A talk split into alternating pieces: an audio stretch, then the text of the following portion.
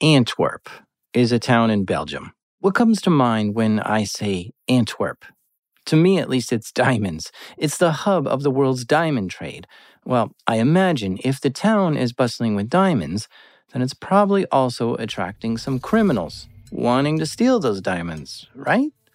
In 2019, a robbery occurred that really took things to the next level. It was actually a bank, and it was situated in the diamond trading district in Antwerp.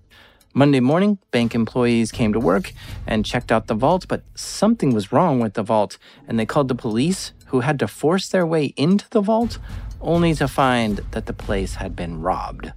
How, though? The bank had all the right security measures cameras watching the bank doors, motion sensors in the bank, and sensors in the vault doors themselves, and everything was secured tight. So, how did they get into the vault? They went through the like probably six to eight foot thick concrete wall.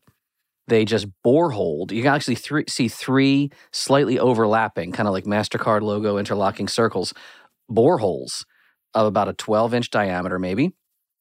And they just chewed through it over time, getting through the wall. And they crawled all the way through, did everything they did, and crawled all the way out, just kind of army crawled through these, oh, this, this sandwich shaped hole. Wow drilling through a six foot concrete wall. That must have taken a very long time.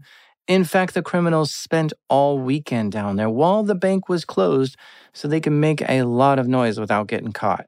And it really goes to show that if everything is because the, the vault had basically been protected to oblivion on the door. And if anyone messed with that door, tampered with that door, tried to torch cut, whatever that door that was where the alarm was. That was where all the sensors were. All the investment was in the door because they said, well, what can you do with walls? I mean, there's only so much you can do with walls. But you can believe that uh, at least a few bank vaults in Antwerp started looking at their diamonds and they said, is concrete the only thing that's protecting us? Because we got to at least get some shake sensors in these walls or put one or two cameras in the vault. Because if somebody goes in the concrete and they're in there all weekend, well, that's a problem. It reminds me of that Bob Dylan song. You know the one Lily, Rosemary, and the Jack of Hearts. It's a nine minute long song, and it's an epic narrative ballad. The story summed up is that Jack had his gang try to drill through the wall into a neighboring bank, while Lily and Rosemary distracted the bank owner, Big Jim. And the whole thing takes place in this cabaret Lily and Rosemary got the judge and the bank owner drunk while the boys made their way through the wall. And they cleaned out the safe and took off with the Jack of Hearts. These are true stories from the dark side of the internet. I'm Jack Rhysider. This is Darknet Diaries.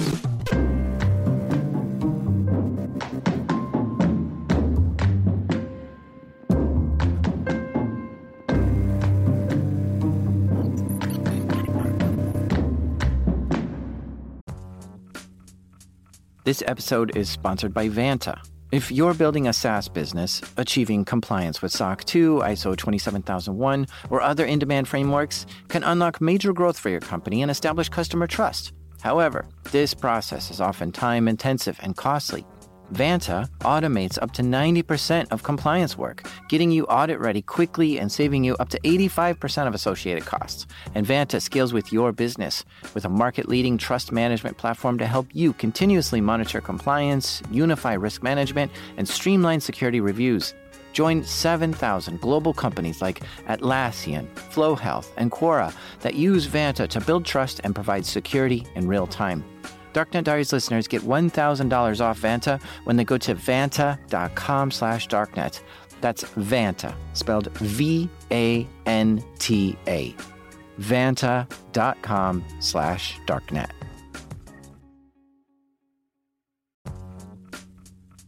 This episode is sponsored by Delete Me.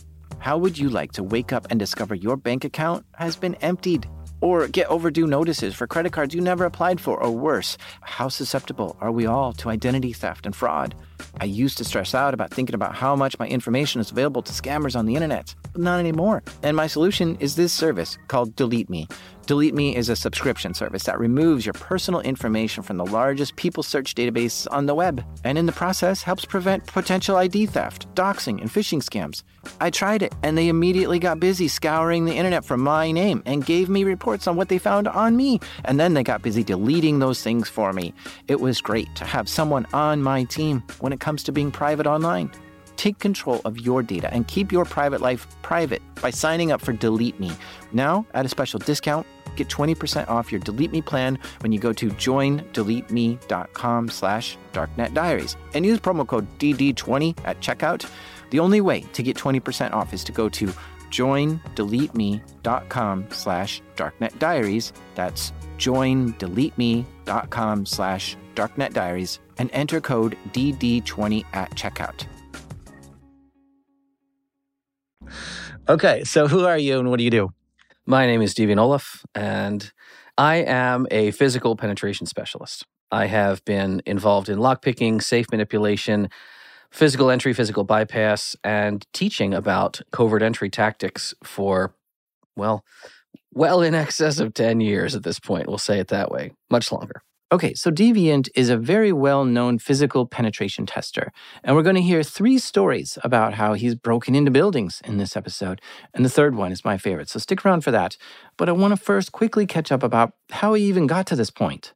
I was a network person. I was a computer person. I was like a lot of people in the tech world, mostly making my living on a keyboard. And I liked locks and lock picking and door bypassing. I knew about these tactics. It's a very common hobby but that's you know that's your your avocation. But i had clients there was a law office in town. The law office had a sysadmin small to medium business one stop shop single guy in an office.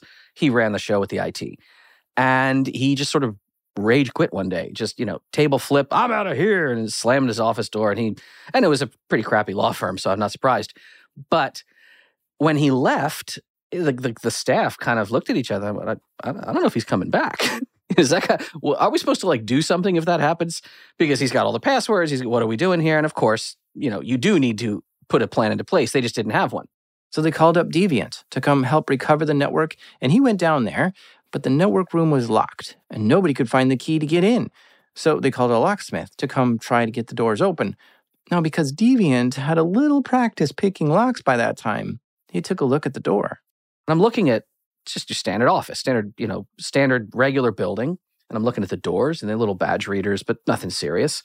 And we get to this windowless door, the end of the hall, you know, sysadmin, IT room, some network, whatever name badge on the door, but it's just a regular door, little badge reader on the wall. And I said, this is, so it's not like a data center door. This is just a regular door. And they said, yeah, but you know, none of our badges work on the door. And we don't like the, we don't, apparently even the, the head, you know, partner doesn't have a key. His key, we thought it was supposed to work. We'll have to talk to building management about that. And I said, okay, well, can I try something for a second? I mean, I'm looking at your doors and I, you know, pick up the equivalent of a TPS report and just kind of rip the cover off of that. And I said, well, here, if I kind of, and I just shoved a, you know, I shimmed the door. I just popped it in, slid, twing, the door popped open. And I was like, well, all right, cool. Uh, well, cancel the locksmith, I guess, save you a couple bucks there. And I just breeze on into the room. I'm sticking flash drives in and the old Pnordahl NT boot tool. I'm rebooting machines and getting, you know, restoring local admin access. Okay. Resetting passwords. I mean, what was his name? Okay. So I, I see his user. I'm just going to kill his user. There might be maybe backup accounts he made for maintenance, but I don't see immediately a way that he's getting in. You're probably fine. I'll I'll send you a bill. We're we're pretty good, man. And I hand you know here's your piece of paper with so here's your new root passwords and and the guy uh, you know the keys to the kingdom he takes it goes yeah yeah sure root password sure and just kind of puts it in his breast pocket. What'd you do to that door? And I was like, oh yeah, um, your doors are all installed with these electronic strikes. They're actually it's a super common vulnerability. You can speak to whoever your integrator was about that. And you know, he's, hey Steve, he brings this guy, come here. Can you show him what you did to that door? And I was like, yeah, do you want to show it on your office? I'll pop your office. So I'm just popping doors open. And it bugged him out. And they said, oh my God. And that that became the story of the day at the office, not the sysadmin who quit, but this kid who came in and opened all the all the law partners' doors. This resulted in them calling him back to the office to do a full penetration test. This law firm did not like that those office doors could be opened with just a basic folder by just shimming it in between the latch and the door. And they wanted to know what else in this building was not secure. And this got Deviant even more into bypassing doors and picking locks and breaking into rooms. Deviant was good friends with Dark Tangent, who's the organizer of the hacker conferences DEF CON and Black Hat. And Dark Tangent told him, This lockpicking thing is really catching fire. You should do a training at Black Hat. I want you to propose a Black Hat training about lockpicking. And I was like, no one's going to pay money for that. he said, no, trust me, trust me. You know, I think it would be hot. You should do it. And yeah, so that became my career was a law firm who quit and a dear friend who said, hey, people pay money for this knowledge. Those two forces together uh, really kicked off the idea of doing physical security consulting for me and my main colleague through through all this has been Babak Javadi. Uh, he and I have more than one company at this point doing training, consulting, advising, and I get to break into safes on army bases. It's it's quite a quite a career, all from a few little things that you trip over as opportunities. The first DEF CON I ever went to was DEF CON 17 in 2009 at the Riviera. And that's where I went up into the Lockpick Village and saw Deviant demonstrate how the inner mechanics of a lock worked. And he put a rake and tension bar in my hand and had me practice how to get a lock open. I was fascinated by what he taught me that day. And that's where I bought my first lockpick set and the Lockpick Village has grown since then. I also remember a contest that year which had people try to escape from jail. Uh, the premise is that you woke up in a jail, but you had your lockpicks with you. So you have to first undo your handcuffs and then pick open the cell door and then pickpocket the guard and then get the lock open to the jailhouse. It was hilarious. And there are a million ways to get a locked door open. You don't always need to pick it. In that law firm, it seemed that the latches in the door were installed incorrectly, and by putting a piece of plastic between the door and the frame, you could shim it open. I've also seen whole doors installed backwards where the hinges are on the outside. So you could come in with a hammer and nail and just pop the hinges off and take the whole door off without having to touch the lock at all. And so throughout the years, Deviant has been getting better and better at understanding locks and doors and physical security measures, and I consider him one of the masters in this space. In fact, I'm willing to bet that Deviant has actually given more talks at security conferences than anyone else. Someone did the math, and I think they said one of the few people who's talked more than I was was the late and wonderful uh, Dan Dan Kaminsky. Uh, but I've again, I just would say yes to everything, and I would drive or fly just because I love talking about this. So yeah, it's in it's well in excess of of three or four hundred. That was the last time we checked, and that was years ago. 300 or 400 talks about physical penetration testing. Yowzers. How in the world am I going to fit all that information into a one hour episode? Hmm. All right, I got a plan. I think I'm going to take a break, play Elden Ring for like 200 hours, and then listen to like as many of his videos and then come back later. Okay, that was fun. And through the magic of editing, I'm back. And whew, there's some good stuff that he talks about there. My favorite talk of his is this one. So, yeah, this is the elevator hacking talk. This is the talk that we were told had to be on Sunday because. because reasons. Because here's the thing this is a full one hour talk of him and his friend Howard Payne going over so many ways that you can take over an elevator, hack an elevator, and make it do stuff that you shouldn't be able to do. But since this was a talk in Las Vegas, where there are a lot of elevators, DEF CON was a bit worried about what people would do with this information. So they pushed the talk back to be on the last day and the last talk of the last day when people were flying home. So it was kind of a hidden talk where most attendees had already gone but it's the most watched video of all of DEF CON's videos on YouTube. And so it's no secret anymore. And I think you should watch this video too on elevator hacking. It'll make you think differently about elevators after you see it. Like, for instance, you may have been in an elevator where you couldn't get to certain floors unless you scan a key card. Well, Deviant can bypass that. He can get on an elevator and then get it to go to whatever floor he wants. He shows you that there are some common keys that a lot of elevators use, and they aren't hard to get. So elevators aren't as secure as you think. You should probably consider them to be like doors, where you really should test the security of them, and not like an elevator, which is just some mysterious box that goes up and down that only the elevator technician knows how to control. It's one of those things that I just never thought about. That's something you need to secure in your building or office. And that's what's fun about Deviant. is how he has all this knowledge of bypassing physical security measures and then he loves teaching that to others. I just imagine you at this point having, I don't know, some sort of um, matrix style view into locks and security mechanisms that you see like when you pop into an Mm-hmm. elevator you just immediately Oh, start yeah. looking at what kind of key is in this elevator how can i turn it on off um, any door that you look at um, is that is that true? Are you just kind of like zoomed in on Oh, yeah. any lock It's absolutely that is. It sounds silly, but it's absolutely. I love that you said it, not me, because but it's true. Um, there's even a talk I made about this phenomenon. I call it "Eyes of a Thief," and corporate audiences kind of like that one because you, you you walk them through just galleries of images and videos, and I say, well, here's what here's what you see. Now here's what I see, and I zoom in and I say, here's this exploit, that exploit, bang, bang, bang, bang, bang, bang. And my wife is very used to the phenomenon of us walking down a city street and she'll be talking, she'll turn, and I'm two steps back because I paused to pivot and take one picture of this building or that car or this fixture or this device. And I, oh, that's going in the slides. there there was a strange paradigm shift when it was you who taught me how to pick a lock for the first time, right? And I brought it home and I showed my friend, and it, it just so happened that my friend's mother was a, a locksmith. Very and she's cool. like, "You you are not allowed to know this." Like I like I asked her in the past, like, "Hey, can you teach me how to pick a lock?" She's like, "Nope, I'm not allowed. I got like a locksmith code. I can't show you. Like, it's just sorry." And so when I came home and I said, "Here, let me try opening your front door. I want to see if I could do it," and she she saw the tools that I had, she was just flabbergasted by it, and it and it gives me this kind of weird thing of like this is kind of sacred knowledge. Why don't locksmiths, why aren't they physical penetration testers? Like, how come that wasn't just an easy, hey, let's, like you, like you said, on that job you had, we need a locksmith here. They didn't think, well, let's get a physical penetration tester here. And, and, a, and a locksmith doesn't consider themselves a physical penetration tester. So, why is there a gap there? Why isn't it all blend together? Do you have any thoughts on that?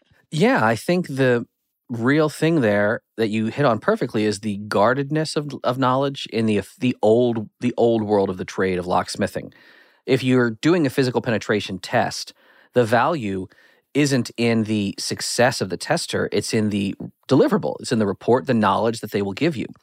And giving out that knowledge physical pen testers, yes, we are many times locksmiths, but much like Penn and Teller are magicians, but part of their whole shtick over the years has been showing the audience how they did the trick. And there are some magicians that think that ruins it, that it takes all the shine and polish off of it and it, the magic is gone. But I think that showing in the execution, if it's elegant and well done and impressive, it doesn't take away. In fact, it enhances the audience's appreciation for, wow, I would not have been like, even knowing how it works, I would take five years to learn how to do that trick properly. Same thing with us. I can show you how it works, but it's not really taking money out of my pocket or opportunity out of my colleagues' portfolio. If people know how my job functions, they're not all going out immediately trying to do this job. There's, there's, as you say, that sort of comprehensive knowledge of being able to walk through a space and instantly look and recognize every little detail that comes with years of experience. So the, I, am not surprised at uh, your friend's mother. Um, I'm not even disappointed. It's for the longest time that was just part that was deeply ingrained in the trade.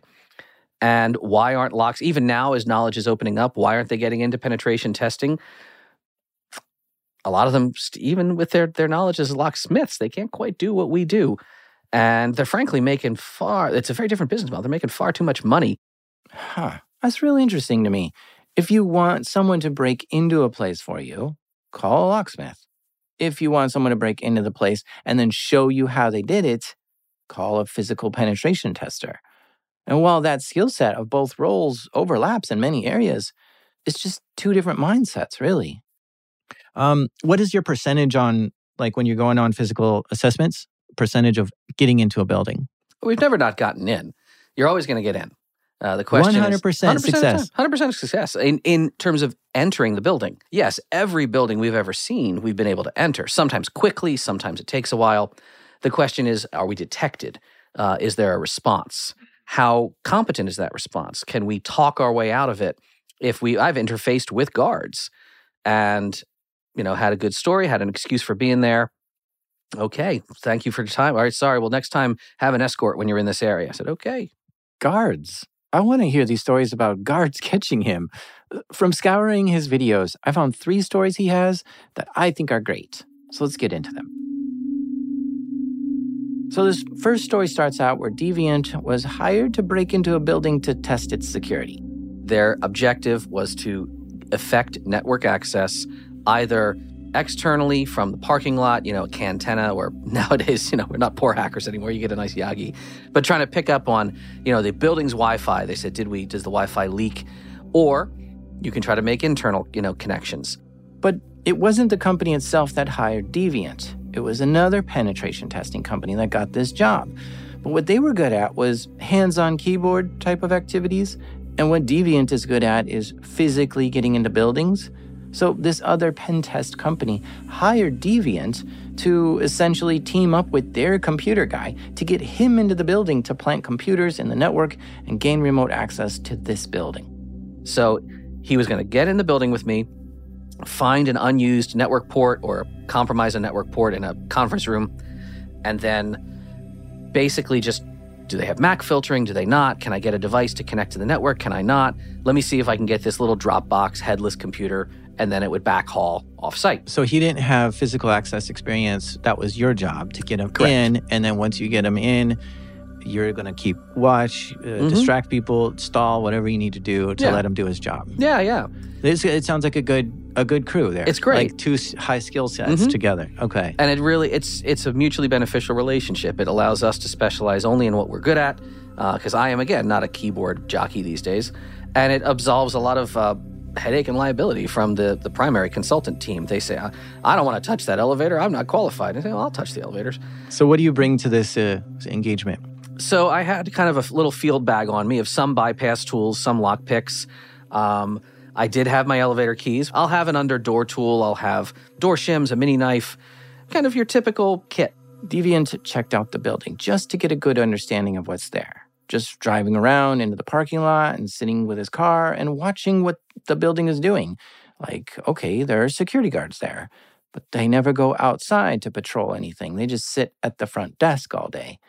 On top of that, the building was very quiet. Not many people at all are coming and going.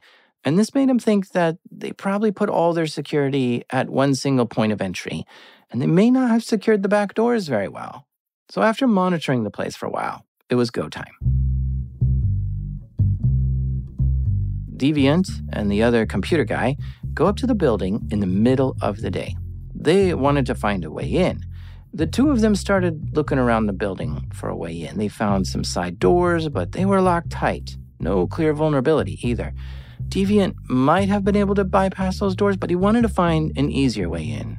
You know, that demonstrates a simpler technique that lets just anyone walk right in with, like, maybe no tools at all. So he kept looking around the building, but was having a tough time finding an easy way in. All the doors were locked tight. No windows were open, no poorly installed door or anything. So he goes back to that side door he saw earlier and he wanted to take another look at it. Maybe there's something there. Now, this side door was a double door. Like you first enter one door, and then there's a little room, a vestibule, and then there's a second door that you need to get through to get into the building. And when he looks for a way to get in through a locked door, he has a little checklist in his head that he runs through. It's not like he has some magic tool that he just puts in the lock and the door immediately opens like on TV. He first analyzes the door and looks it over. He'll first just tug on the handle and see if it's unlocked. Then he'll look at the hinges. Maybe it was installed backwards. Then he can just unscrew the door. Then he'll look at the gap between the latch and the strike plate. If this is too wide or missing parts or installed wrong, he can use tools to get in there and open the latch from between the door and the door frame. In fact, any gaps at all between the door and the frame can be exploited. But this door had no clear vulnerabilities like that. So then he starts looking at the whole thing backwards. Instead of getting into this door, how do people get out? Is there a crash bar that you just push from the inside, which unlocks the door and opens it? Well, he looked through the window, but he didn't see that. He didn't see a handle on this door that you could turn or unlock either, which made him realize what kind of lock he's dealing with. It wasn't a mechanically released door, it was electronically locked. And you can also tell if you're yanking on the door and it's very clearly being held shut, maybe at the very top, but the bottom of the door is wiggling by a quarter inch, half inch. You're like, all right, that's a mag lock. That's a magnetic lock at the top of this door. I'm pretty sure we electronically can release that mag lock. Either looking around, you see, I don't see any push to exit buttons through the windows. No, it's got to be looking through the window some more. It's got to be a sensor somewhere. That where is the where is that rec sensor? Normally, it's right above the door. Not and eventually we had to look through another window uh, from the side, and and my buddy I was with, he's like, "Oh my god, is that it? Is that it? Way the heck down? It's almost like down and to the right." Where the other door. I said, by the other door. I'm like, God, yeah, that's where they put it. Okay. Okay, so there's a motion sensor. If Deviant can trigger that, it'll unlock the door. But it's a good 10 feet inside the door. So how? It has a request to exit sensor or REX sensor. These are sensors that are very common in physical access control environments, which will detect egress events impending egress events, and they do it through motion sensors. Most of these are infrared, simple passive infrared sensors. If they sense a change in temperature, they presume that must be an individual making their egress from the building. Okay, no problem.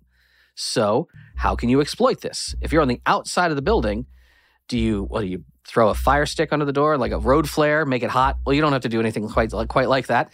What you can do is take a can of compressed air or if you're very fancy, you go to a scientific supply shop and you get a can of like tech spray or freeze spray. The idea being, if you spray into the air a little cloud of propellant, a little refrigerant cloud, it will boil off in the atmosphere and make a very cold patch of air. You can do this to open doors. You stick the, little straw through the door crack, blast, and all of a sudden you hear a click. Oh, that's the lock. Unre- okay, the lock is released. Open the door.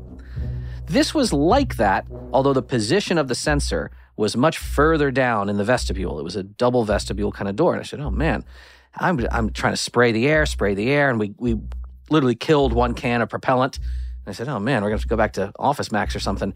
Eventually, I was able to, to rig up a long, skinny straw that I could feed all the way through, kind of snaking it down this vestibule and almost like a, a wacky waving inflatable arm flailing tube man. It's looking way down at the end of the vestibule. You see this straw spinning its way all through the floor and this cloud going everywhere. And the door finally popped open. And that was uh, on the floor. You went Yeah. under the door. We had to go all the way under to keep it as straight as I could on the floor.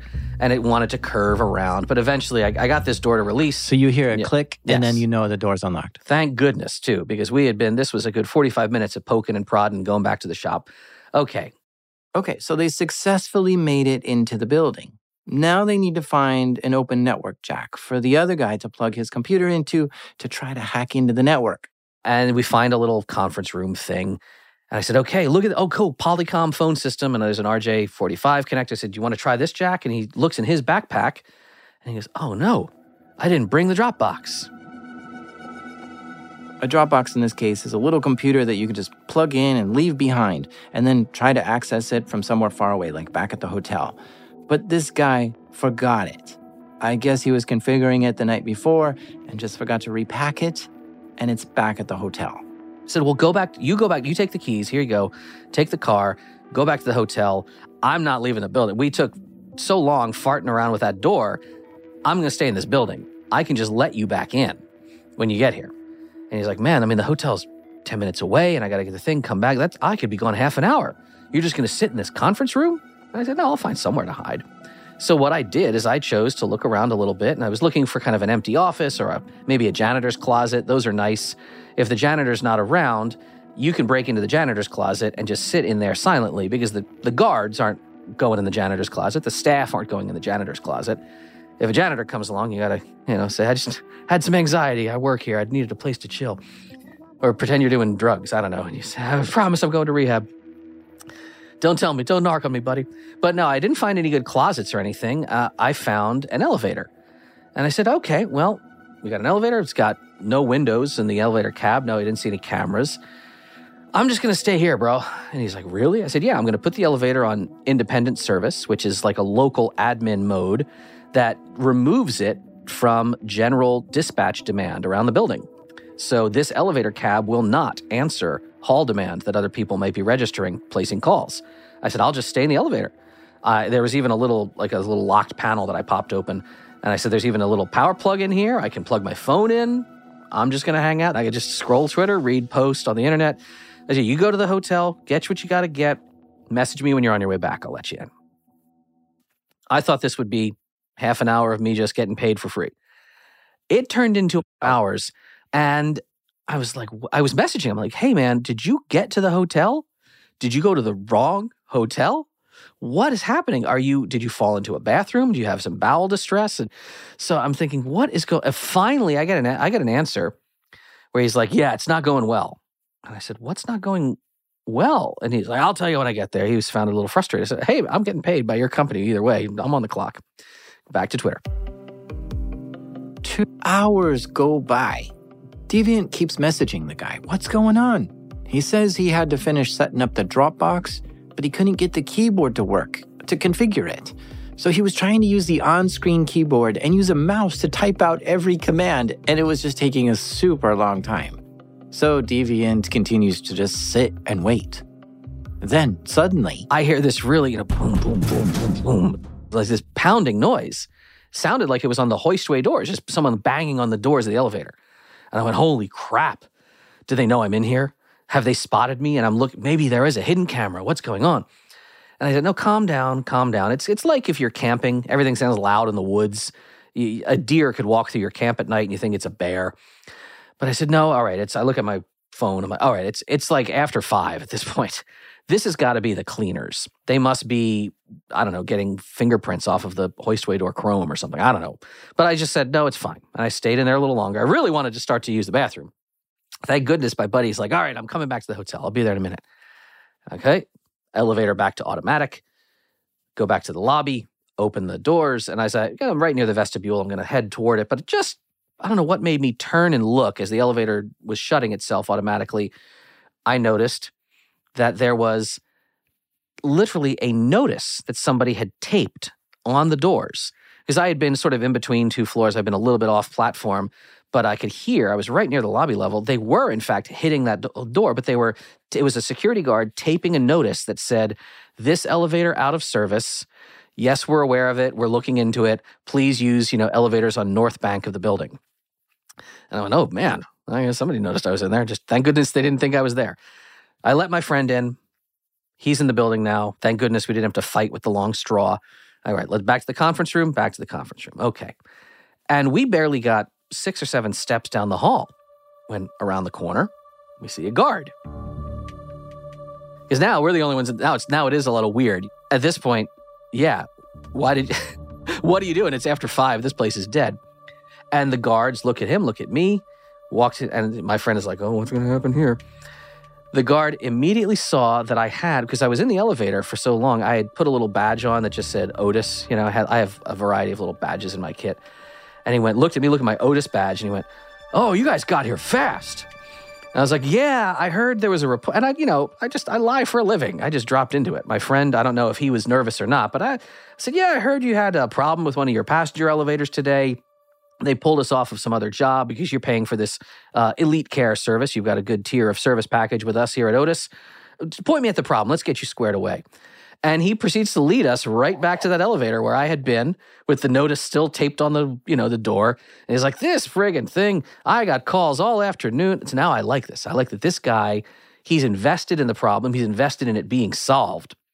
And I said, "Oh man, that's and it's only only elevator in the bank. You don't even have other cabs. That you must have been your phone must have been ringing nonstop." He's like, "Oh well, there's not a lot of people in here, but they they sure let me know about it." I said, "Well, let me see what I can do, sir." I pull out my keys. I still have my keys. The keys will turn, obviously, in all the key switches. So I I have the trappings of legitimacy where I a look like I have credentials. B, I'm sympathizing with his problem. I can express familiarity with his problem. And then C, I am pulling, casually pulling implements out of my pockets that clearly work in the system. If you were in a parking lot and you saw somebody with a red blazer and they you thought they might be a valet and they say, "Oh, is it really busy in the restaurant tonight, sir?" And then they are holding a key that opens a car door. Clearly, well, that's got to be the valet. They they're doing all the things that I've seen valets do So this guy just thought, well, he's obviously the Otis guy. And I'm I'm rattling off some techno jargon and I'm turning key switches that don't do much, but I'm claiming, oh, I'm I'm resetting the door sensors. Now this will reboot the door operator if we hold it for three seconds. Here, let's everyone step into the cab for a second. Let's let this door close. So now I'm bring we're bringing the guard with us, and the doors close. And I say, all right, well, that's good. Let's try door open. No, we're still level. We're not misleveled. Sometimes a mislevel event can cause the doors to jam. Let's try to go up a few floors. So he just starts taking us up to other floors, floors that I didn't have credential access to. But he's going up floors and we're stuck at platforms pretty well. I'm pretending to measure the platform leveling. Because again, I have just enough industry knowledge to speak to what you're expecting a technician to do. I'm actually a, you know, I'm a trained life safety fire door inspector. Not because I do that for a living, but because I can walk around a building. If anyone catches me and say, "What are you doing in here?" I can say, uh, "What are you all doing in here?" Because these fire doors are not to code, and I can rattle off all the different. The signage is wrong. The glazing is this. You can't have appurtenances that interfere with that. So I look like a technician. We're getting up. We finally get to the top floor, which is a really juicy floor in this building and I say, let's walk around for a minute here. This, I think this one, you said there's another elevator. I'm pretty sure this one's fine, but let's try the South Bank elevator, the North Bank elevators. And now the guard is so used to being in our company that even anyone else who's in the building who sees us on camera or in person, well, this guy has been with the, the guard, so he must belong here. And I start spinning a story about do you have a room with a bunch of computers in it? Because your elevator controller would be in that room. It would not be in that room. So, but where's the elevator? I can look for the error log data on the elevator controller. We can try to troubleshoot it because you don't want to have us, you know, coming out here again and again. Those stoppages, that was no fun for you. So yeah, the guard took us to. He's like, well, I walk around every you know night, and this is the one room. It's got all these fans in here. So he takes us, and he, I think my badge works. Boom, and he badges us into the server room. And I say, all right, well, you help me look. There's going to be a bright, you know, neon green server, so, which is, again, I'm making that up, but I'm giving him a wild goose chase. Would you do you t- uh, turn to your buddy and be like, this is the moment? Oh, you, yeah. You need he to was go tracking. now. He was tracking at that point. He, he knew what was up, and he was amazed that it was working so well. Uh, but he was ready to go. A good friend will see you lying, and it's it's all improv. It's all yes and. You just go with it. You build the world with them that they're trying to build. So my buddy was ready. He had his he had the Dropbox kind of under his arm, like it was a multimeter, ready to plug into something. And the guard goes down one aisle. I go down another aisle. Go, Do you see it over there? And my buddy, of course, he's plugging stuff in. He's plugging in flash drives, watching, you know, documenting. And the guard eventually says, "Well, I can't find it. We can't find it." I said, "All right, that's all right. You know, it's working for now. I'm going to write it up. I'm going to write it up as a priority ticket. We'll get you squared away. Uh, what was your name again? And he gave us a name. I said, okay, well, we're going to walk around, just check. There's a few other lifts and other buildings. Uh, if anyone else is on premises and they ask what we're doing, I'll just tell them to talk to you. Uh, but thanks for all your help. It's all good. And he was so happy that, yeah, we, we stuck around. Even though we were done, we stuck around and went into a few other spaces uh, just in case we got challenged. Because you want to give the client a win. You want to try to see will anyone push back on you. It's not about getting away so clean and so. If you work for the government and you're spying on a foreign adversary, sure, you want to get away and not experience a, a mortuary event. But if you're doing a corporate test, you want to see what their reactions are. If this staff didn't catch you, interface with a different staff member. If this building didn't stop you, try a different building. Where are the good as well as the bad in their security posture? Uh, but yeah, we we wound up walking everywhere for quite a long time. We got into everything at that facility at the end of the day, and digitally and and mechanically and and physically. Yeah. There are three things to test when testing a company's security. You can test the physical building itself, you can test the people in the building, and you can test the electronics. This one tested all three. But there's kind of a moral code that Deviant has when testing people, or otherwise known as social engineering. I mean, here he tricked a guard into making him think he worked for the elevator company, but he also gave the guard many opportunities to check his credentials or verify who he is. Gosh, even if just the guard decided to give him a visitor's pass and took their names down, that would be better than nothing, right? So there were lots of training opportunities for this guard.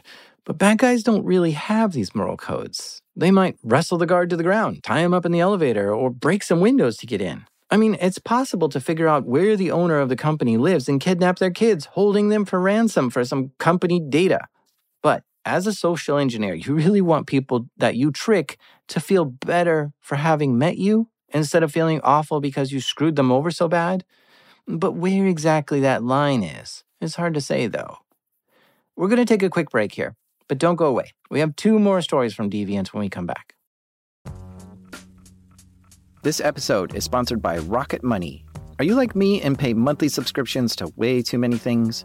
By the end of the busy week, the last thing I want to do is spend time budgeting all my expenses or tracking down customer service teams to cancel subscriptions I no longer use. But this is where Rocket Money can help us both. Rocket Money is a personal finance app that finds and cancels your unwanted subscriptions, monitors your spending, and helps lower your bills so that you can grow your savings. Rocket Money's dashboard shows off this month's spending compared to last month's, so you can clearly see your spending habits. Plus, they'll help create a custom budget and keep spending on track. Rocket Money has over 5 million users and has saved a total of $500 million in canceled subscriptions, saving members up to $740 a year when using all the app's features. Stop wasting money on things you don't use. Cancel your unwanted subscriptions by going to rocketmoney.com slash darknet. That's rocketmoney.com slash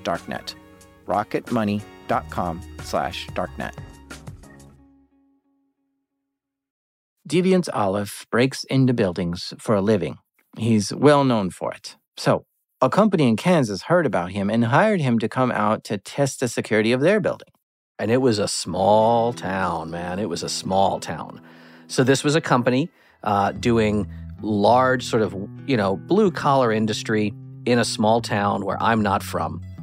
And the only thing I go, got going for me is that I'm a middle aged white dude. And that's where my flex ends because I don't know people in this town. I can't speak to the widgets and wonkets that they pack into boxes and parcels and drive out on a big rig.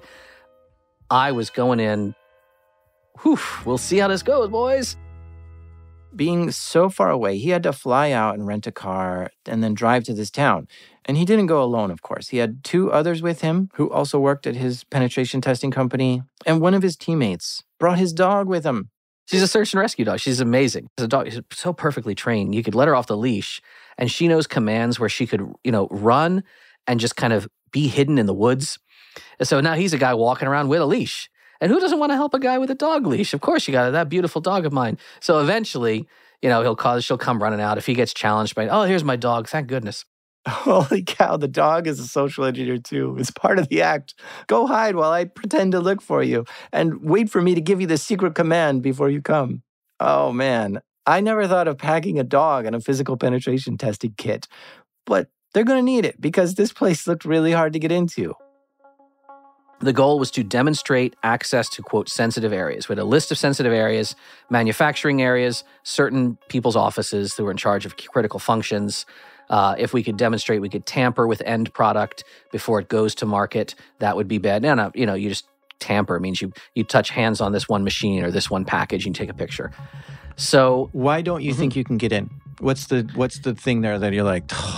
it was a s- small crew. I mean, it was maybe a dozen employees on any shift and everyone knows each other. And it's not an environment that was open to the public. So it's not like customers or visitors were coming and going, which is much more common in offices, you know.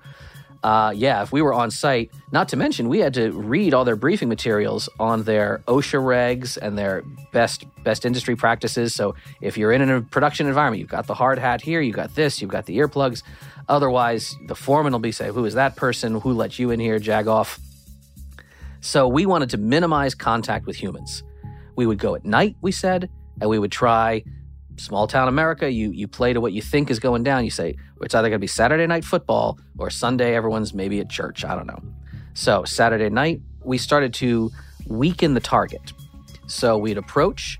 We would remove card readers from their mounts. So it turns out there was an open campus. You could walk onto the grounds. There were no fences, but we would remove card readers from the wall. We would install little interception devices behind the card reader, put them back on the wall. It's a device called an ESP key.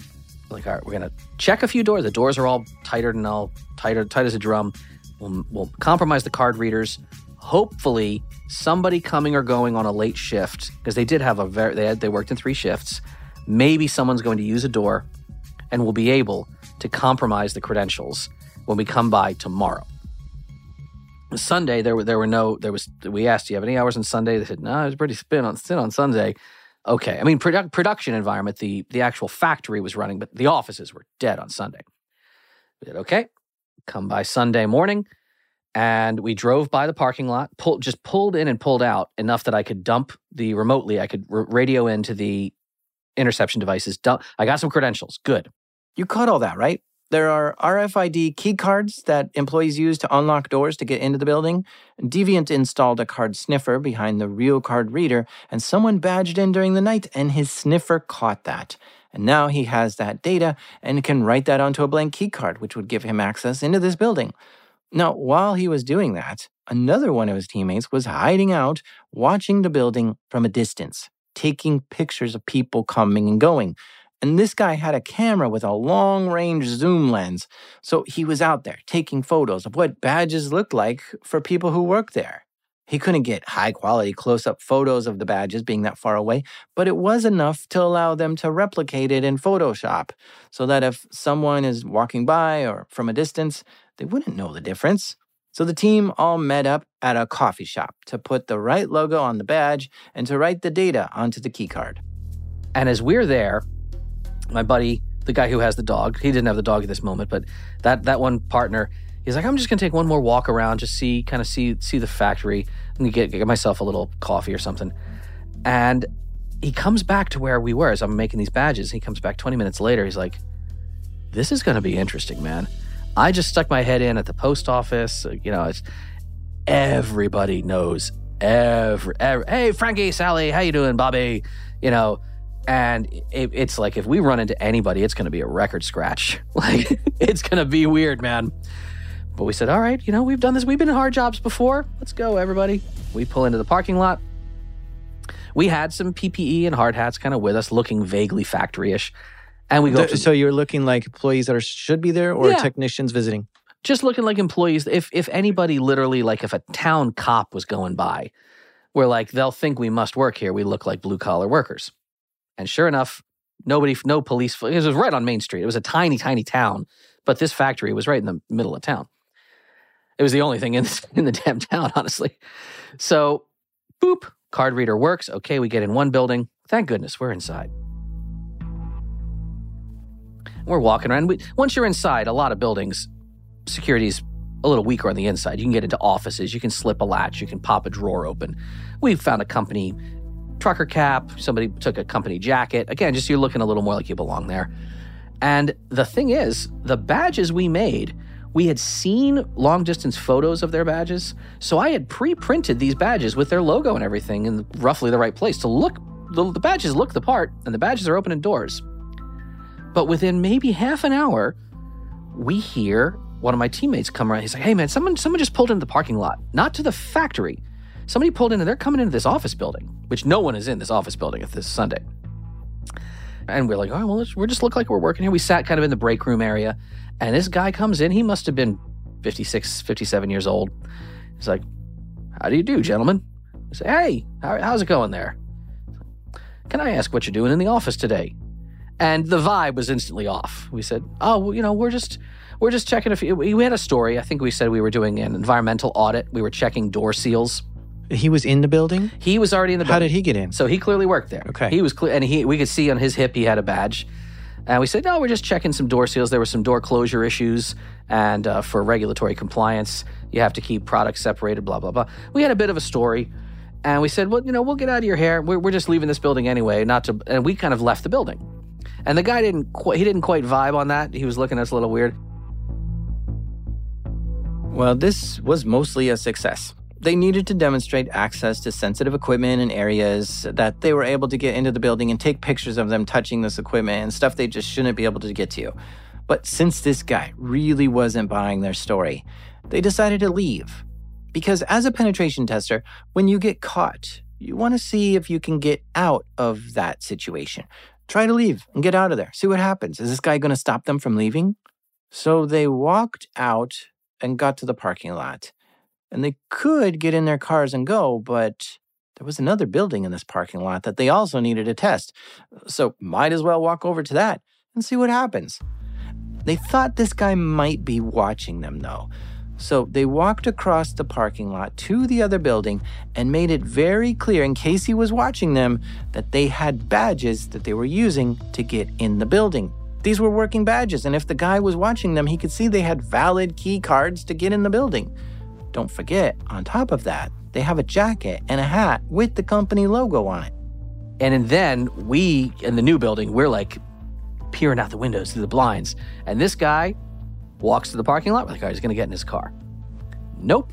Walks by all the cars, walks to the building we just got in. We're like, oh my God. And we hear him start walking around this building. And at this point, we're, we're pretty sure we're roasted here. Two of us break off. One guy goes, One. he, he meets two of the guys in some other hall. He's like, excuse me, gentlemen. Um, I'm going to ask the same question I asked before. What are you doing in this building? And we said, well, we're doing this. He's like, no, no. Who hired you to do this job? And we said, well, it was, it was, you know, Francis, uh, Francis in HR. She brought us. He's like, I don't know if Francis would have brought you on. I'm going to have to try to call Francis. And he couldn't reach her. And he said, and we, and he's dialing, it was like, no, no, come on, look. Was Francis a word you made up? No, we knew. We checked their staff. We knew some staff. We we said no. Keith at the at the you know the Wyoming plant. Keith knows that we're here. He's like, hmm, I've been working with Keith for a long time. Keith might have said something about new folk. I haven't heard that. I can call Keith. So we're like, oh my god! And eventually, after he's getting, he's he keeps trying to dial phone numbers on Sunday, and we we realize if he's not going to reach anybody, he's going to just call law enforcement. This was not going to fly. Deviant and his crew were caught. All the windows of opportunity to lie their way out of it were closed. The game was over. So, time to come clean and show the get out of jail free card.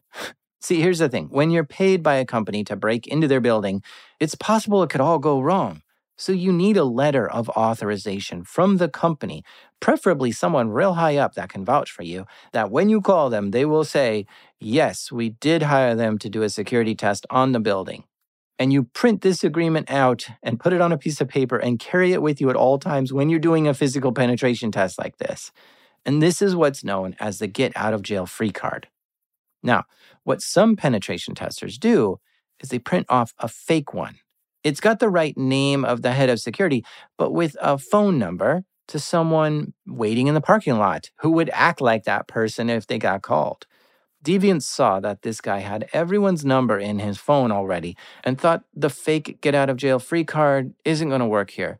So he gave him his real one.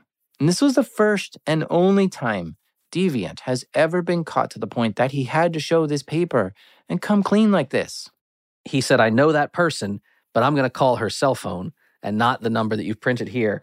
So as it turns out, and we spoke to him, he said, okay, all right, well, if you say so, all right, Susan, you know, Brilliant. He did not trust the number on the paper that Deviant handed him. Instead, he looked up the name's number himself. And this was the right thing to do. And sure enough, the head of security vouched for them and said, Good job catching them. And yes, we did hire them, and they are supposed to be there. So now that he knows the real reason Deviant and his crew were there, Deviant had to ask, How did you catch us? But he's like, Well, I was driving by. He wasn't even on site that day, but I was driving by and I saw a couple of you boys entering the building just as we were just getting into a door. He's like, it didn't feel right.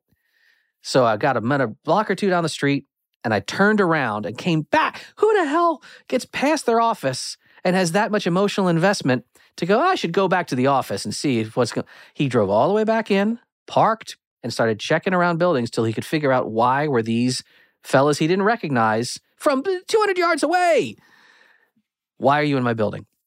He had worked for this company for something like 38 years and he had just he had emotional investment in the company the company mattered to him as a person and he was not going to take anybody giving him a line. He said no i i want to know what you're doing in my, it felt like if someone was in your backyard and they said well i'm just trimming your trees for your neighbor but they kept kind of walking through your backyard you might be like i'm going to knock on my neighbor's door. Why is this person in my backyard so that's what happened. And we, that was the first time we ever had to show the action. And we knew we could have had a fake letter, but we're like, that's not going to fly. This guy, he is switched on, he is sharp.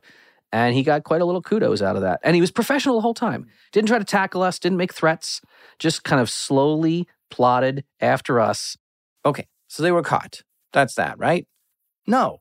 They said, hey, good job, you caught us, but don't tell anyone else because we're gonna go and come back again later and try to see if anyone else will catch us. We left for a few hours. We went to have lunch. We did come back, and we only made it in again, gosh, 45 minutes, an hour, until we ran across some other person. And I didn't even interact with this person. This was just in a production of I just kind of walked past them. and they almost on their heels turned and spun and said, Hi, can I help you? What are you doing in this space? And we were like, Son of a bitch. like, but that was a great day because we, you know, this this little Nowheresville facility, they had a really sharp head of security who had been coming to DEF CON and Black Hat, watching talks like mine, uh, really investing in upgrading their locks and their access control credentials. And even after that, he's like, "Oh, you did clone. You, you, you made the ESP key. We're gonna we're gonna revamp our backhaul protocols for a little nowhere factory, nowhere, nowhere, not not subject to threats and uh, not subject to robber. The, the most threat they probably have is people trying to break in and I don't know, steal copper or something. You know, like rural threats are not the same as an urban environment where you have a lot more uh, potential risk of different kinds. But no, this one guy, he was really all about it and he took it to heart. He taught he had a lot of buy-in from management and everyone was just they were pleased and proud of their people. We told them keep investing in your people. They like it here. Make sure they keep liking it here because they are the best line of defense that we've ever come across. You were caught. Um, do you consider this a caught? Do you consider this a fail? Does this is this the only time you've ever been caught, or have you been caught before? I will consider it a caught. I won't consider it a fail because this if you're doing your job right, this is the best success you could have. We got caught for all the right reasons, and I'd like to get caught like that much more in the future by companies that have employees that actually care about what's going on. The only way you get that is if you have a real nice environment where you're treating people well, not just as uh, meat grinding through the mill, right? You you actually have to make people want to work there by rewarding them, by paying them properly, by giving them real benefits. That's the only time we've been caught and didn't bluff our way out of it, you know, talk our way out of it.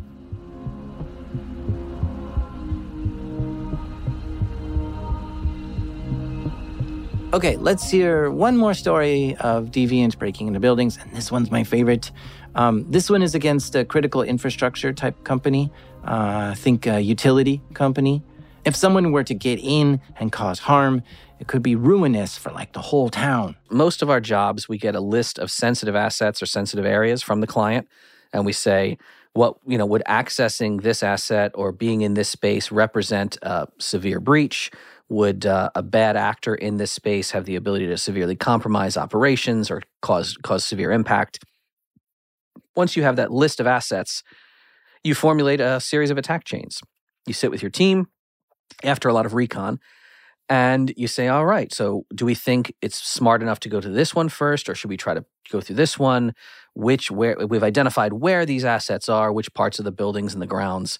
Okay, so which team is best suited to position here, here, here? And you come up with a plan. And if one team gets burned, you'll say, okay, well, that team is all right, they they might have gotten noticed, might have not. Let's pull them back.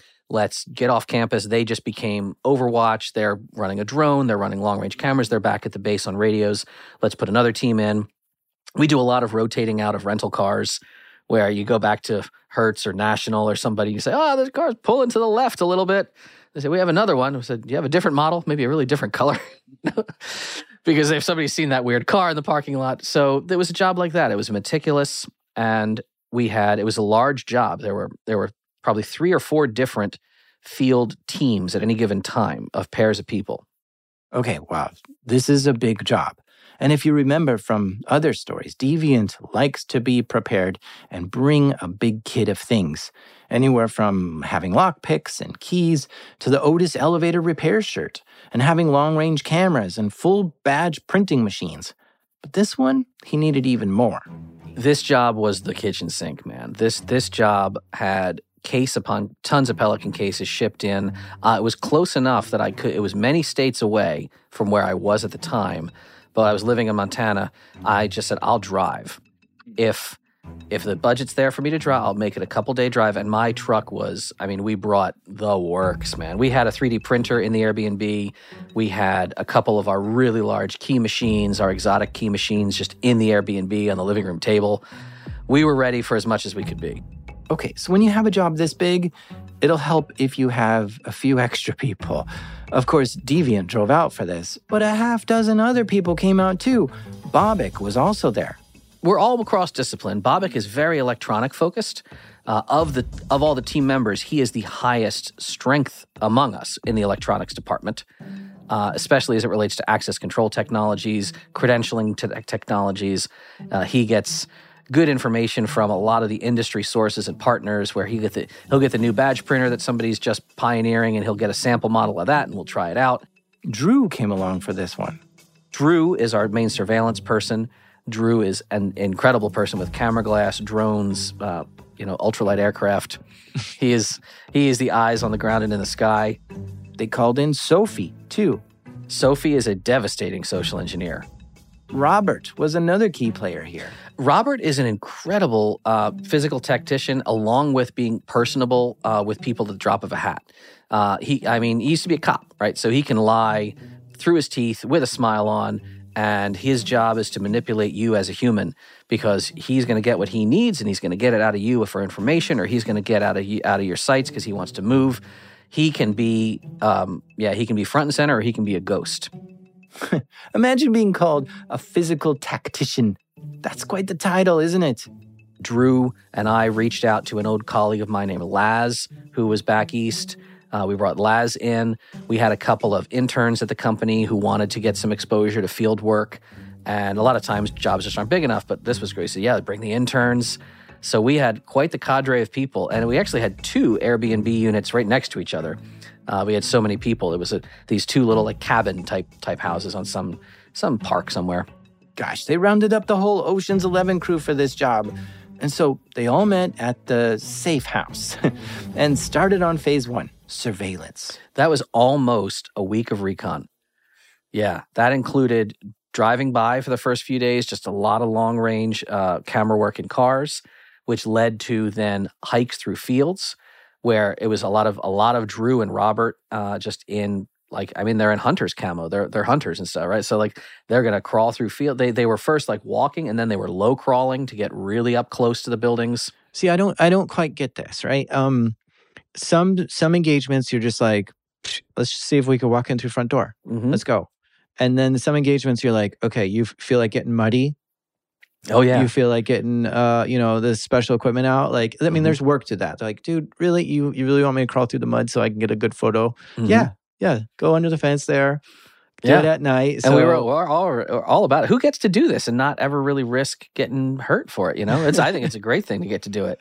Okay, I just don't know. I, I, I, I guess I don't understand the the level of like, okay, let's really start light Mhm.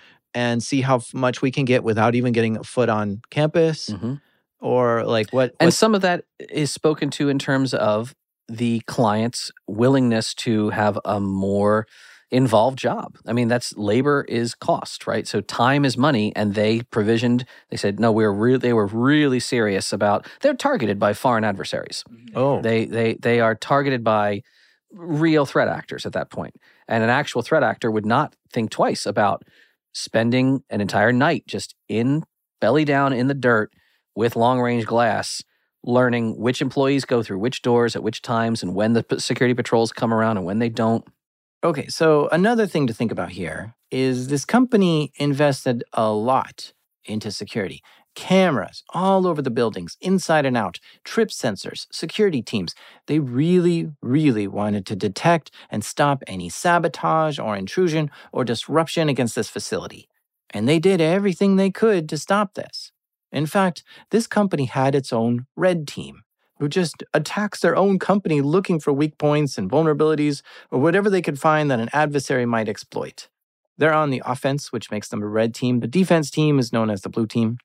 But it was the head of the red team that hired Deviant and his crew so he could communicate and confirm certain things with the customer, the head of the red team. Like, for instance, as they were doing their recon, they noticed something that looked like a radar system to detect intruders.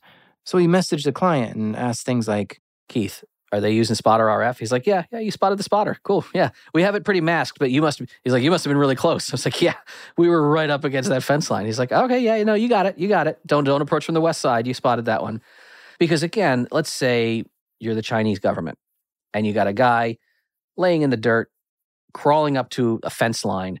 And then this guy takes some pictures, and you say, "Well, look at those technology. Are they using? Oh, oh, that's RF. They're using SpotterRF. It's a it's a way of looking for motion sensing in a field. I and you know if it's the Chinese government, they would then back off and they would say, okay, let's spend another two weeks figuring out who sold it to them. Let's figure out which version they have, what its coverage is, Whereas for us, we just signal message. We said, hey, I found this. Is this what I'm seeing? They say, no, yeah, yeah. We're not going to make you charge us another week's worth of effort to go get a sample unit, you know, and set it up in a lab and figure out the exact distance and range that it covers. It does it match the manufacturer spec. So it's a week of that. It's a week of getting close, taking pictures, coming back to the Airbnb, analyzing who's this guard? Is this mobile too? No, he was well, he was on foot yesterday. No, the guy on foot was in a. Okay, no, this is the guy in the truck. I got. Let's make a name for him. You you make up names. You got. It's like a pin board, like out of a detective show, right? You got a wall of people. And one really great photo of a guard looking at us through these binoculars. Uh, yeah, that guy. We printed that photo out a lot. Put it around the Airbnb. So they, there's some of those guards are really switched on. well, because he couldn't see us, but he saw something, and he was like, "What's that?" And Rob and Drew just stood stock still in the dirt in their ghillie suits for like an hour. ghillie suits? Those are the big camouflage suits that you see like military use, where they have like tree branches and leaves sewn into the suit so that you look just like a bush when you're holding still. Crazy. Now, of course, they aren't just casing the place physically. Sophie is also trying to infiltrate the people inside. She's trying to get pieces of information that could help her know more. She created a fake social media profile and started trying to connect with people who work there. The work involved in setting up a fake profile is non trivial. Uh, it's really hard to create like a fake LinkedIn or a fake anything these days that looks legit. I mean, you need to have history there, you need to have connections. It's like planting crops. You have to mm-hmm. create these profiles and then you water them. You come back and you connect and you make posts and you connect to this people and you endorse that person. At years later, months and years later, these are now fully formed and you can maybe use one of them on a job to connect to other people and try to but if you get burned, well that's all right. There's there's a year and a half of work that you that pro, pro profile's roasted. So you the fact that she has access to these and she made those connections to find out what was going on and can let's can I share your profile so I can see your photos from the job? Okay, now you got the access to the private photos. Oh, that's the company is having a pizza party on Friday, that kind of thing. Okay, so after almost a week of watching this high security building from the outside, they determined this place is completely secure. They found one little area that they could access, but it was kind of an insignificant finding. So we determined that it was feasible to get through the fence line. In fact, as a proof of concept, one night, a small team did that. They crawled up to the dirt berm where the earth had been compacted, but not quite enough in one spot. And they trenched under the fence. They just dug and dug with hand, like small entrenching tools, and they're pulling out rocks. And they proved you could slip under the fence. And they just took a picture of one guy on the other side of the fence and then came back. That's not a that's not super practical. We knew this was still a site that was being built out. And we told our point of contact, we said, hey, just so you know, we, we proved we did this. The shake sensors in the fence didn't catch us. He said, nope, I, know, I, I bet I can tell you which you were probably on the north side. That's all going to be concreted in. Uh, the, the footer of the fence is that's still it's still being built. We said, okay, well, it's a data point for the for the metrics, but uh, we're not going to treat that as a standard entry point. So the only way to get into this place was going to be where everyone gets in, through the vehicle checkpoint. This place had high fences, barbed wire, cameras, shake sensors, radar. It wasn't kidding around, and that's just to get on the property. It's like visiting. It's it was non-military. It was a civilian compound, but it's like mili- it's like a military base, right? If you have a working credential, you drive up to the vehicle checkpoint. They see it, you boop it, and you go. If you're if you don't have credentials, you're going to the visitors building, the tiny shack, and you, someone is coming out and dealing with you and without a credential, you're not getting in. They, but there's always there's always some exploits here, right? There was some construction going on, and Deviant was able to drive into the construction area just to do some surveillance on the front gate. He got some good video footage of exactly how the vehicle checkpoints work. And we learned, we said, okay, this is interesting. This is interesting. Look at this. Let's look at look what happens here. You drive up and staff were holding their their badge up at like the, clearly they're presenting a badge to the guard who visually kind of would nod at it. Then they would drive further down a good 10 yards past the little overhang and there was a badge reader sitting out in the middle of the just like unattended. There's just a big badge reader on the and they would boop they would badge that, and then a vehicle gate, a gate arm would, would open up. So that's that's an interesting thing. That's an odd thing. And then we said, well, look at that gate arm. Look at that gate arm. Many gate systems will use ground loop sensors, much like when you uh, pull up to a stoplight, you, it knows your car is there because it can detect the metal of your vehicle and it'll cycle the light. A lot of gate systems use these. A very typical configuration would be the most common one is a stop or safety loop. Right in where the gate arm is, if a vehicle is stalls out and sits there for some reason, the gate arm won't come down and hit the vehicle. You don't want to damage anything. That's typical. You might have an entry loop so that once you pull up, the gate arm doesn't, you know, just doesn't operate unless somebody boops their car. Like, why? You can't walk in on foot. Like, this is not a pedestrian entrance. I'm sorry, you need a car. If you're a pedestrian, go to the pedestrian entrance. It's around the, the fence over there. Uh, this is a very common problem for certain motorcyclists or bicyclists. Uh, people on bikes sometimes don't have enough metal to trip the ground loops, depending on how they're built. But the real one, and this is the, the, the one that a lot of buildings do not use, you got an entry loop, you got that stop loop, uh, the safety loop. There's also sometimes a clear loop. Clear meaning you have cleared the checkpoint, bring that arm right down. It costs money to install these. You got to cut into the asphalt, and you're doing you know, everything's money. A lot of installations, this one included, chose to configure it. Well, we don't need a clearage loop. We'll just the arm goes up. There's a dwell time, and after that, it'll just drop down unless there's somebody mm-hmm. stalled out. So they were using a dwell time, and the dwell time was set to like, gosh, it was like 20 seconds. It was long. We're like, okay, this is news we can use. So our plan was we're going to tailgate in. We're going to tailgate in behind what we think is a real vehicle because it was a long entrance road off the main road to get even to the vehicle checkpoint. Our plan was you're going to tailgate in. We're going to give Sophie in the front seat of the car, who looked businesslike, we'll give her a badge that looks like their badges. We knew what their badges look like. It's a multinational company. We've seen their badges in other facilities.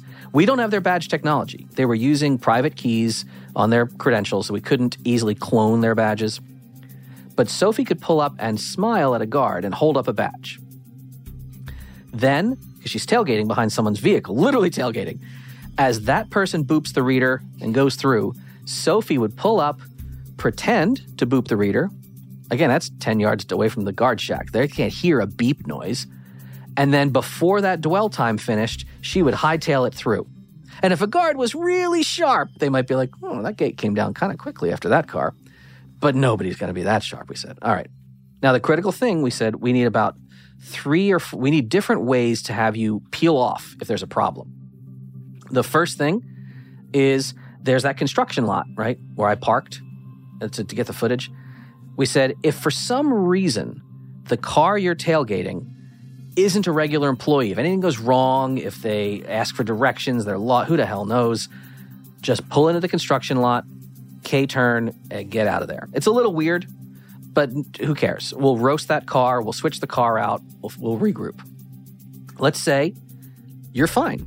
Let's say you get past, like you you hold your thing up to the guard, and the guard looks at you and says, hey, you know, do you work here? Do you not work here, etc." You say, no, I'm, I'm new here. So my, if you're bad, you know, you, you can social engineer that if you had to. If you say, you know, oh, I'm lost, or uh, is this not the main entrance to the visit? No, my, I just started. Okay, well, pull over there. Okay, we'll figure that one out. The last one was a really was a really slick one. We said if for any reason you get trapped at the gate, like let's say the arm starts coming down, to, and you're like, oh shoot, I can't tailgate in we had printed a nearly identical badge for a it looked very similar but it was the logo was another company in town it was out in a rural area but it was another big firm that had like a, a, a warehouse or something a fulfillment warehouse in town. And we said act like boop, boop pretend to boop and say my badge isn't working. My badge and, and make the guard get out of the shack and walk over. But she would switch the badge. And it was on this red lanyard and she's like, my badge isn't. And so the guard would go, oh, oh, is this the badge you just showed me? No, I'm sorry, ma'am. This is not. You've got to go uh, down the road another few miles. You're in the wrong. Oh, I just started. Duh, sorry. So we had all these. We had all these little outs. Okay, this is a lot of work just to get into the parking lot. Sophie's going to try to drive in. And it was important that she'd be the only one in the car. That way, the guard doesn't start asking, like, for passengers to present their badge and get curious and interested in what's going on. But through their surveillance, they noticed the guards never checked the trunks of the cars. It wasn't just her in the car, it was Robert and I were wedged into the trunk of this car because we wanted to get as many people as we could onto corporate campus if we could get this to work. So they load up their gear, jam themselves in the trunk, and off they go, driving towards the facility. And all we could feel was just the car kind of kind of rocking back and forth. And we, we judge, okay, there's some rough bumps. Those are the speed bumps. Okay. And now we stop for a sec. That must be the guard shot. Oh, we're moving again. The, the guard didn't stop her. Okay. And then, okay, we slowed down a little bit. Oh, we're really moving now. That must be the gate arm. And we're really, we're, we're jitterbugging along for 10 seconds, 20 seconds. We're like, we, we got to be through that gate. We got to be through. I know we're through that gate. And we eventually hear Sophie's voice, like, it totally worked. We're through that gate, boys. Sophie pulls down the back seat so the guys can climb through the car, which will take a while. It's a tight space. And this is where they split up, though. Sophie goes right to the front door of the building to try to use her social engineering skills to get into the building. She was just charming. She just said, I'm new. She followed some a group of people. Um, I'm new here. I just started this week. Oh, did you get the tour? She said, No, there was a tour. We knew that there was a, a, a company tour that somebody posted on social media. I was like, well, I didn't get the tour last week. I heard about that. And this guy who's like, well, I'll give you the tour, little lady. So yeah, I mean, he's like, you should check this out. And he's, he's taking her to place. And it, there were a couple other employees, one of which even turned and looked at her and went, hey, I know it's a tour, but you can't tailgate. You have to use your badge. And she goes, oh, you're right. And just kind of pretended to boop her badge. And it's not making a sound, right? We have little we've have you know beep beep like on our phones. So if you need to everyone's on their phones so you just kind of oh yeah beep beep and just okay then you walk in. But yeah the one woman literally said are you trying to tailgate? And she says oh you're right you're right they try, they told us this in, in orientation training. And then they but yeah they took her into the heart of the beast right? She she was sending signal messages to all of us like hi i'm in this thing. Like, with pictures. Oh with pictures yeah. day one Okay, so while she's making her way into different rooms and getting a solid lay of the land, Deviant and Rob climb out of the trunk of the car and come out of the car. Climbing out of the trunk directly would be weird, so they had to snake through into the car and then exit through the regular doors to look normal. Robert and I looked like construction workers. I mentioned there was construction ongoing at the facility. So we had our sort of jeans and steel cap boots. We had some high vis. We had, you know, the helmets kind of clipped to our belts. If you want to throw a helmet on, you can. And we had tools. We had workers' tools on us and more in the trunk too. So we just kind of walked around the building and started, quote, checking doors. Uh, you know, checking the handle. Is this door really locked? But also, there's a little door gap checker uh, it's used. It's used when I do fire door uh, stuff. You can. There are tolerances. This is a quarter inch, eighth inch. How much tolerance is this door? You can check it. The door jambs in the top of the door and the bottom of the door. So we're just quote checking doors and pretending to take notes on a tablet, and we're going around and seeing if anybody left door open or could we tailgate in. And eventually we did. We tailgated in. We walked through some spaces, and between us and, and another team was able to exploit a similar path. Now that we know, we're like, well, Sophie got in. Maybe Drew can do it. Drew, Drew's not quite as charming as Sophie, but Drew can drive through a checkpoint. He did. And Drew was able to tailgate into the building too. This is where he just waited near a door until someone was going in or out, and then he just went in after them without having to use a badge. Day one was a success. All three teams got into sensitive areas and showed their contact how they got in. They took photos and were able to leave without being detected or caught. So they decided to do it all again the next day, but this time be a little more sloppy. You know, like uh, standing near a locked door a little more obviously, and actually looking like you're waiting for someone to come open it for you. And sure enough, somebody did come open it and didn't challenge them and held the door open for them. Or they might have shouted at someone, Hey, can you hold that door open for me? Thanks. It was shocking how once we got past that fence line, we started realizing that no one really challenged us. Their outer perimeter was very secure, but it seemed like that was the main layer of defense. To properly secure a building, you want to do defense in depth. And not just one gate at the front, but many gates the deeper you're going. And they didn't encounter that. So now that they've accomplished all their objectives by getting into all the sensitive areas that they were tasked to get into, it was time to step it up a bit, or step it down, depending on how you look at it. We said, let's just try to be sloppy. Let's just try to, like, hey, buddy, hold that door. And, you know, don't be polite about it. And we're like, man, we just keep getting in everywhere. And we kept getting into so many sensitive rooms. We're messaging our contacts and we're saying, hey, uh, you know, we're in here today. You want us to try the third warehouse? You want us to try the this generation building? Okay, try to get in that building. And we're really not getting challenged. So by the end of the week, you're like, we got, we really want to give you some wins here. Do you want us to just start doing stupid shit? Trying to see what level of noise it would take to make the the employees at the customer site say, "Hey, that's not right. I should report this to security." And we were setting off alerts and alarms at that point. We were propping doors open with door stops that you're not supposed to do. And if it's held for more than 30 seconds, then a guard has to come out and go, "Why is there a door stop here?"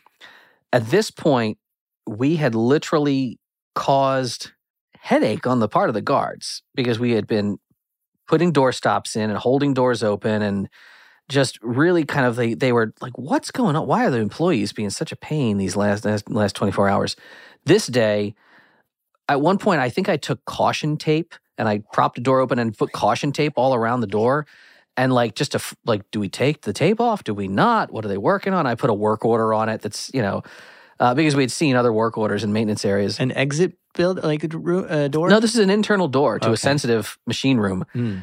And the guards were like, "Do we?" And they had to escalate to a supervisor to say, "No, take the tape down, and we'll figure out who left that there later." Uh, and we're still not getting quite caught, right? We're still we we were interacting with some guards. I said, "Hey, who took the tape off this door?" That kind of, you know. And but they kept seeing our badges. Okay, so finally we said, "What do you want us to?" We're on a on a quick three way call with the customer. What do you want us to do here, man? We're really trying. We're trying to we're walking up to people saying, Hi, I'm not from this department. Can you tell me where to go? And they, no one asked, Why are you in here? And they said, Well, you said something once about destructive attacks. You can go destructive. What can you do there? You said, Could you like, could you like drill a door or something? I was like, I mean, yeah. There are there are plenty of things we show to other types of entry trainings we do for first responders or for military. Uh, we say, yeah, I mean, we could drill a cylinder out of the door, and then you take the cylinder out, and then you can pop the door. I mean, we can do that. It'll it'll it'll be noisy and it'll cause some damage. And they said, yeah, yeah, yeah. I mean, we'll we'll budget it. We'll say here's how much you're allowed to damage and try to keep it under that amount. And let's try try it on a door or two if you want. We'll pay for it. Said, okay. So we got out a giant, you know, I actually I went to uh, Home Depot or Lowe's or something, and I bought a big old blue Makita hat, like hammer drill with a big handle off the side, and I bought some high speed steel bits. And there's footage. There's actually footage that Robert shot with his cell phone of he and I in our high vis just just just carving away at this lock and this door. And our point of contact was really trying to give his people a win. He's in the SOC and he's watching. And he's watching, he's looking at his people, And he's watching. He said, Hey, uh, Chris, can you pull up monitor 17? Can we center stage that for a second? Click, click, and this big screen. He's like, What's um what's going on outside building six? Do we have Sheridan here? Are they? Did you see a work order? Are we are we uh, servicing doors or something on building six today? I thought that building was already stood up. And you hear that you know like rustling of papers, and there are people like, well, I thought I they had so much work going on from so many contractors. They were growing so much at this site that someone's like, I swear, I swear I saw something about that on the on the pass off notes. I I think we're doing doors. I think we're doing doors today. And he's like, okay. And he kind of stepped back and messaged us and said, no, man, they, they're looking at you on camera and you look the part. What are you going to do? So, yeah, I just kind of dropped the drill where it was, left the door, set off an alarm, and I just left the alarm going. I just walked through, but we were trying everything. We were just setting off like a chain of alarms until guards eventually came to us and they said, "Hey, you know, fella, you know, stop what you're doing for." I was trying to underdoor tool a door, and not hiding it at all. Just Robert I stand up and they say, So what are you guys doing here? And they're like, Were you working on the side of that bu- uh, building six? I'm like, Yeah, yeah. There, there was like an alarm. That was really loud. Like, yeah. So what what are you doing? What are you doing here, guys? And Robert, again, like back pocket, kind of hand on the letter, thinking this has got to be our our ticket is up. And I just hail married. I said, "What does it look like we're doing?" And that broke the guard's brain. He went, "Well, it looks like you're working on door. It looks like you're trying to get open this door here, but you have badges." And, Robert's hand kind of comes off the letter. Let's see where this. The guy's like, "Yeah, I mean, you work here. You're obviously on the contract team, but you have a radio because Robert had stolen a radio from a truck." It's like you can, you know, you can just call for remote unlock. You don't have to have us come all the way out here and bother with it. We came all the way from the other side of the thing. So he's like, yeah, yeah, no, it's the Sheridan guys. I'm here. Yeah, yeah, in warehouse. Yeah, can you open the East Side warehouse? The door goes green. He opens the door. He's like, yeah, see, I mean, you can just do that, man. I'm, you must be, you know, don't worry about it. But like next time, just call, man. We didn't know what was going on with all these alarms. I said, oh, thank you. Uh, yeah, the story continues to get crazier and crazier. I eventually took a, a bike because they had corporate, they had a couple like people who biked into the corporate office. I took someone's bike and just biked it around the parking lot, hoping that someone would report a stolen bike. I took a golf cart and started driving that around. And they eventually, because again, we had radios, someone's like, okay, Dave, they're finally onto you. The, you're going to have some attention soon. And I saw these white pickups with guards start trying to find me in parking lots. They thought I was like a mental case they were like, "Is that the same guy? No, he's not wearing the high vis anymore. Who is that guy?" And I was just dry, I was rolling around, the, and there's like, "Yeah, yeah, crazy guys on a bike." No, no, no, no, no. Wait, crazy guys in one of our carts. But it distracted them so badly that I had it was like it was like an O.J. Simpson pursuit. I was pursued by these flashing light vehicles. They couldn't. What are they going to do? Hit, knock me off a bike? Try to ram into a golf cart? You can't cause injury. So, and a, a, bike can go places that trucks can't. I would just cut through bushes or cut in between buildings, and then they would have to like spin around and go driving around the other side. And while I was doing that, the other teams knocked down every target again and again and again. And they they stood, they took pictures with you know standing in all the sensitive rooms because everyone's eyes was suddenly on crazy guy. Yeah, at this point nobody cared about trying to mask door sensors. We were it was so many alarms that it eventually was a supervisor who was off site that day. It was his day off. And his phone, his work phone, was like lighting up with alert. And he went, door 21, door 17, door 17 again, door 17 again, door 55, roll up door 76. What? He's like, what is going on? And he tried to call, no one would answer. He drove in, he lived, in, you know, a town over. He drove in, kind of burst through the doors of the security side. He said, What is going the F on? And he's got a bunch of guys just like looking at this. This crazy guy is on a bike, sir. He's like, I don't give a damn about the guy. Is he in a parking lot? What's all this? And he's looking at all the alerts. And they go, Oh, really? Something going on? He's like, Look at your screens. There's all these red entries in Lenel Access. There's all these failed events. There's all these door entry events. He's like, Get. So we heard squawks on the radio start going out that said, Mobile 6, you watch Bike Guy Everyone else, return to your guard tours, cancel all superfluous business, challenge all unknown parties, uh, figure out what, the, what there's more afoot here. Some guy even said bike guy may be a distraction. And that's what it took. That's what it took to finally get them to start challenging our teams. And it, it, that was at the end. I just kind of got off the bike at one point, and st- now these like all these trucks pull up, and they all jump out and like, what are they going to do? Again, they're not cops. They're not allowed to shoot you or go hands on. And they went, Sir, could you please stop? And I went, I'm, I'm stopped. I'm perfectly fine. What's going on, fellas? Having a good day? And they, they asked me to sit down. And I'll have a seat by the curb. And I said, This might explain it. And I hand them a letter. And then some of the guys were former service members. And they said, Oh, all right, it's an exercise, boys. Look. One of the other teams just got in their car and left. And then security caught the third one and just asked them, Are you supposed to be here? And they said, No, thanks for asking. I've been here all week and nobody's asked me that. with that, their engagement with this client was over. The client loved hearing all the different ways that they were able to defeat security that week, and they worked with security to fix all the things that they noticed in their assessment. It was a great training exercise for everyone involved at the facility. Wow. So, thank you so much for sharing with us the way you see the world. Yeah. Hopefully, some people out there start seeing it this way too. It's not a bad way to be. You don't have to live in fear, you just live uh, in awareness uh, I'm I'm a, I'm a fan of Amanda Palmer. She is a cool musician and poet, and she talks about how it's it's not the job of the artist to make you feel joy all the time. Um, it's actually the job of the artist to take you into the like the darker places. To, and if you've ever heard her music, she's good at that. But darkness isn't scary because it's dark. It's scary because you're alone. And I like to remind people that if we go into these dark places in our world with friends and allies and, and peers and loved ones, you realize that the dark isn't that scary because it's dark. It's just because you didn't know what was in there. And that's why I like to bring people into the darkness with me and realize it's not that scary and they can learn from it and they can be be improved by it.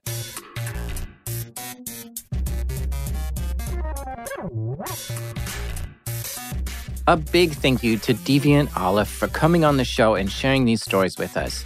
You should be able to easily find him online by just searching his name pretty much anywhere, Deviant Ollam, which is spelled O L L A M. He's on YouTube, Instagram, Mastodon, Blue Sky, and Twitter, or you could just look on his own website, which is deviating.net. I'll have all these links in the show notes. Just check the description of this episode. The show is made by me, The Tarnished, Jack Rhysider. Editing and assembly by The Omen Killer, Tristan Ledger. Mixing by Proximity Sound. And our theme music is by the dreamlike Breakmaster Cylinder. And even though the only dates I get are updates, this is Darknet Diaries.